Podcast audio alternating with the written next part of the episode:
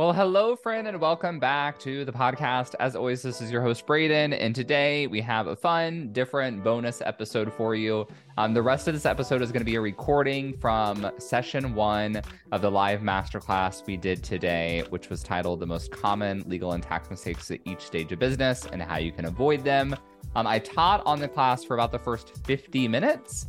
And in the last 10 minutes, I shared all about our brand new, brand new ish program, Unfuck Your Biz. Uh, we launched this about four times through 2020 and 2021. And then we went to teaching Profit RX, our membership. It's essentially the same content we've had on Profit RX for the past couple years now. So if you've thought about joining Profit RX, uh, now you would want to join Unfuck Your Biz. Profit RX did not go away. We're just kind of pivoting it to be more of an ongoing membership for people after they unfuck their biz. So you join the program for all of the tax and legal setup, and then you can join ProfitRx after for the ongoing maintenance. So that is the new structure, the new curriculum. If you want to learn all the things, listen to the whole episode. If you really just want the sales pitch, I totally get that. If you're short on time and you're just like, what's Braden selling? I might be interested in joining. Um, skip to probably about the 50 minute marker of the episode, and that'll probably get you there. So that is all. Um, enjoy, enjoy the recording. Well, hello there, friend, and welcome to part five of five of our contract series. I hope you've been enjoying my weekly rants and ramblings all about contracts. We will be switching topics, I believe. I'm like 90% sure we will be switching topics next week for the month of August. We're going to move on past contracts. So, really soak up all the contract goodness while we are here for week five. So, if you haven't listened to the previous four episodes, I definitely would recommend doing so because we're kind of covering this sequentially. That's the fun part about doing this series is that each episode can build on top of one another. What I want to talk about in today's episode, though, is the fact that you probably need more than one contract in your business. I think a lot of us neglect this, right? We tend to only think of our client service agreement. So the client service agreement is the contract that we sign with our clients. It's the most common one, it's really the most important one. So if you don't already have that, definitely go back and listen to the past four episodes or if yours just needs some sprucing up, those episodes are going to help you a lot as well. We also typically need more than one client service agreement, ideally if you provide multiple different services or if you really provide one service with multiple different like tiers or packages, I always recommend having a template for each service all inside of your CRM, your client relationship management program, like a Dubsado or a Honeybook. When I was providing one on one services, I still do like a little bit here and there. I had a strategy session contract. I had a contract drafting contract, very meta, I know. Um, if you want to work with me this month on your contract, you can see what my contract drafting contract looks like. I also had an LLC formation contract. So basically, all the services I provided, right? I had a different contract for them. So that way, if someone wanted to hire me, I could have my contract out to them within about five minutes because they were all templatized. So make sure that you have all of your client contract templates good to go. You also might need contractor agreements. So this is our second type of contract. Also, I probably should have introed this a little bit better. I'm going to be going through all the different types of contracts that we typically see in small business, and we'll discuss whether or not you need them. So, the first one was the client service agreement. The second is a contractor agreement. So, this is what you're going to use if you're hiring contracts to help your business. And what I often see where people get confused is when determining whether they need a contractor agreement or a client service agreement. So I'm going to use the example of a virtual assistant, right? So if I hire, like if I hire a VA, a virtual assistant to set up my Honeybook account, to set up all my workflows, that's like a project based contract. And that's a service that they probably provide to other clients. Ideally, they should send me a client service agreement because I'm their client, right?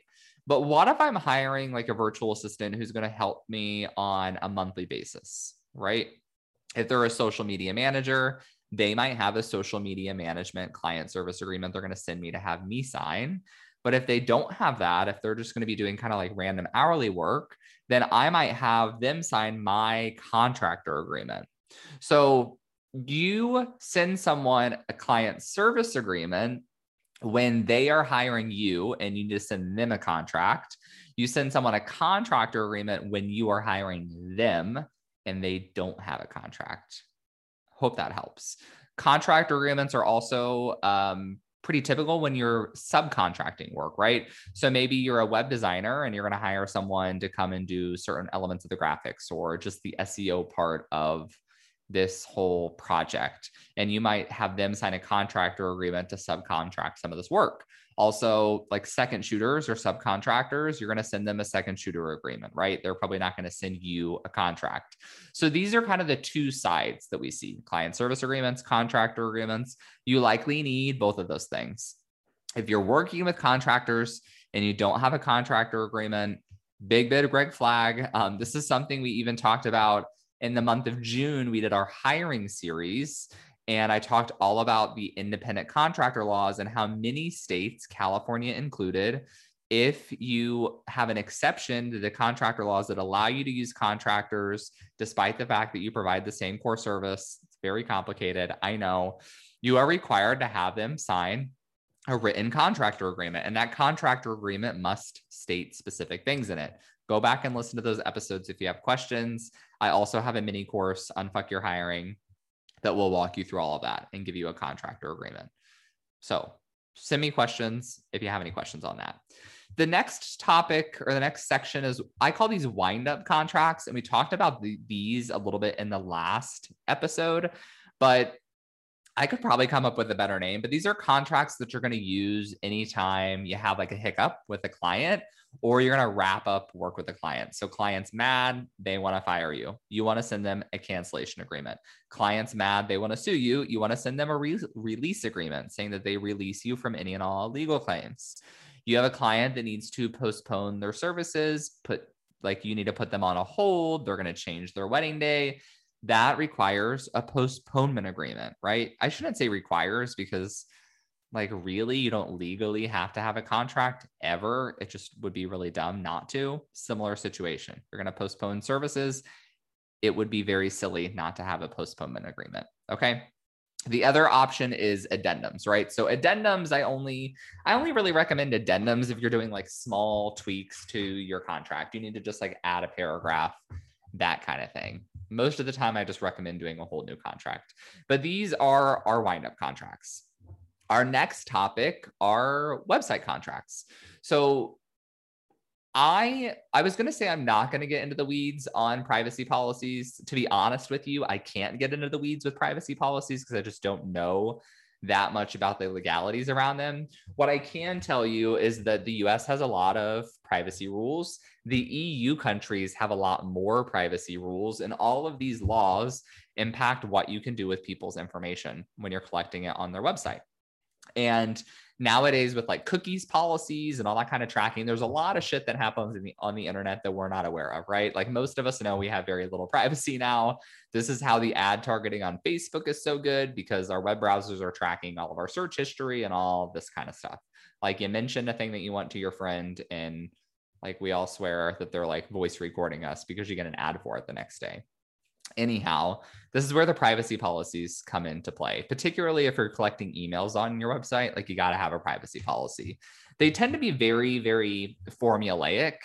And what I mean by that is you can pretty much buy a privacy policy from anywhere and it's going to be fine. Like pretty much all you'll need to change on it is your business name because the privacy policy, like there's not a lot of room for customization.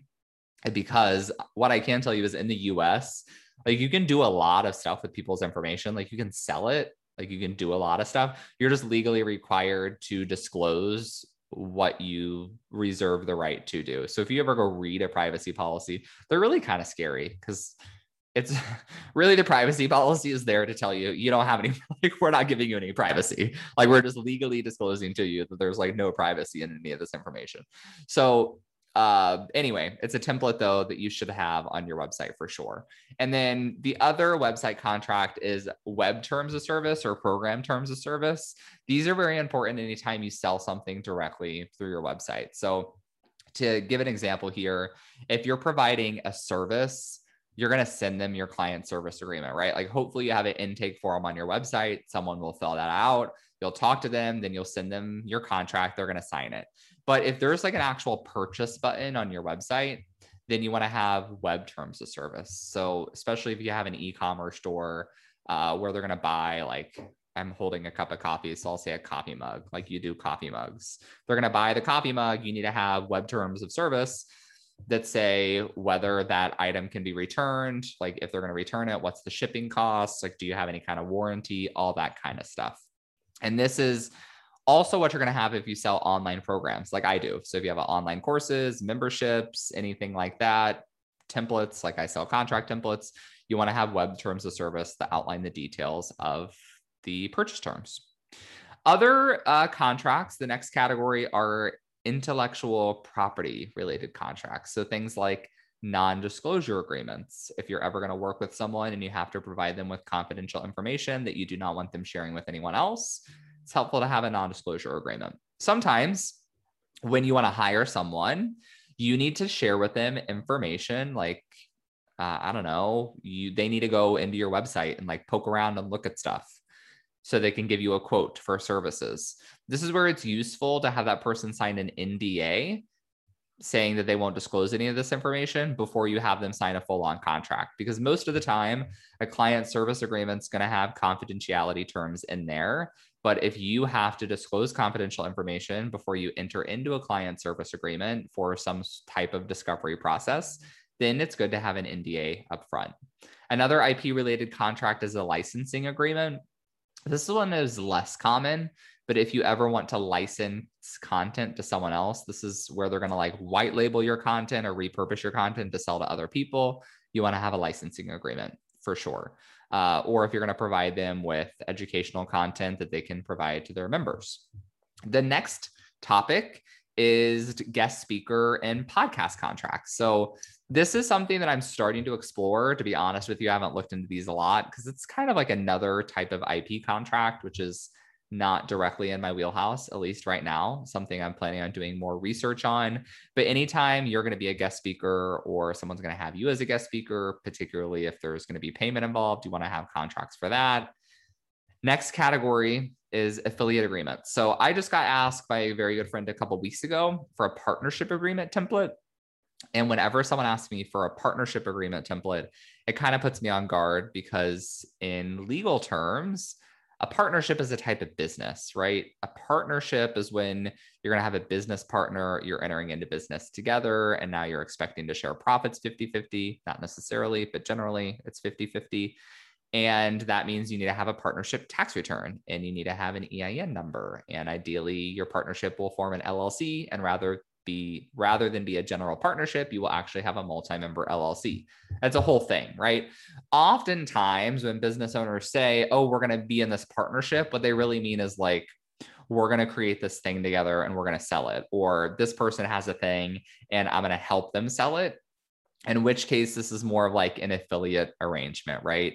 It's like one project that you're going down um, you could structure that as a partnership, but that typically is way overcomplicated and it's a lot easier to do in affiliate arrangements. So, for an example for this would be last year when Amy Porterfield launched her Digital Course Academy course. Um, I approached my good friend Renee Dallow and asked her if she wanted to do a joint affiliate launch because um, really I knew that I would probably have like two to three to maybe five people join as an affiliate. And I wanted to provide like weekly coaching sessions to help people build out their courses. I knew Renee was going to be an affiliate. And I say, hey, wouldn't it be smart if we ran our affiliate program together? And then that way we could help each other um, help each other deliver the content each week. We want to be solely responsible. She said that's a great idea. Well, rather than like opening a joint bank account and getting an EIN and doing all of that, we just said, how about one of us collect the money and then we'll just pay the other person via 1099. So that's not a partnership, that's like an affiliate arrangement. It's like a strategic I don't even want to call it a strategic business partnership, a strategic business arrangement, we'll call it. But then it's really helpful to have a contract with that. So anytime you enter into not a partnership, but a strategic business arrangement, you want to have an agreement. And then same thing if you have affiliate programs, you should have affiliate agreements. And then our last category, I have partnership and operating agreements. So these are like corporate bylaws If you have a true business partnership, you want to have a partnership agreement. Once you form an LLC, regardless of whether it's an LLC on your own as a single member or a multi member LLC, you need to have an operating agreement. And this is a topic that I discuss a lot more when we dig into LLCs and business entities, but it's very, very overlooked. A lot of people do not get operating agreements when they form their LLCs, and that's a problem. This is it's one of your required corporate formalities, we call it. If you ever have a lawsuit, and someone tries to pierce the corporate veil, which means they try to ignore your LLC and go after your personal assets. Your operating agreement is one of your pieces of evidence that show that you're properly running your LLC and that your formalities are in place and that someone should not be able to disregard it. So basically, you need, you need to have an operating agreement in place to actually get the protections that an LLC affords you. Is it like that crystal clear, um, black and white? N- no, to be honest with you, but still something you really should have. Hope that wasn't too confusing, but I just want you to think about all these different buckets or categories of contracts.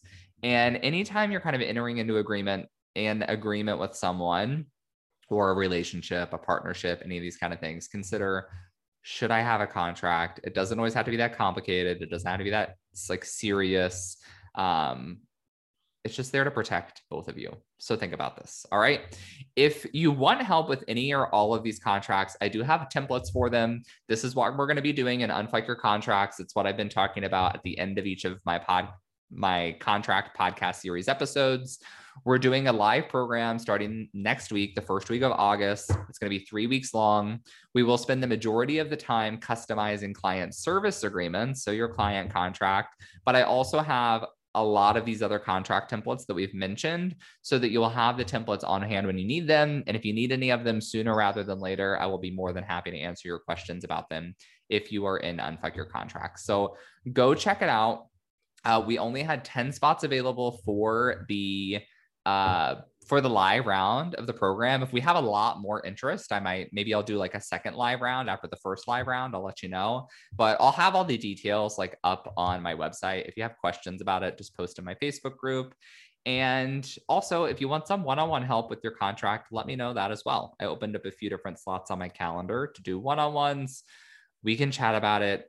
Um, I need to go give my voice a break now, drink some, drink some water. I've been talking a lot, but I hope that you enjoyed this podcast episode. It was very, very fun. I'll be back in your podcast app, app next week with a new series. So get excited. It'll be it'll be super fun. Hey there. Before you go, I wanted to give a quick thanks. Thanks so much for tuning into the show. If you loved it, I would love for you to take a screenshot of the episode or snap a quick selfie while you are listening. Share it on social and give me a tag. It'll help other kick ass entrepreneurs like yourself find the show. That's it for today. I'll be back soon with a new episode. Meanwhile, let's roll up our sleeves and unfuck that biz.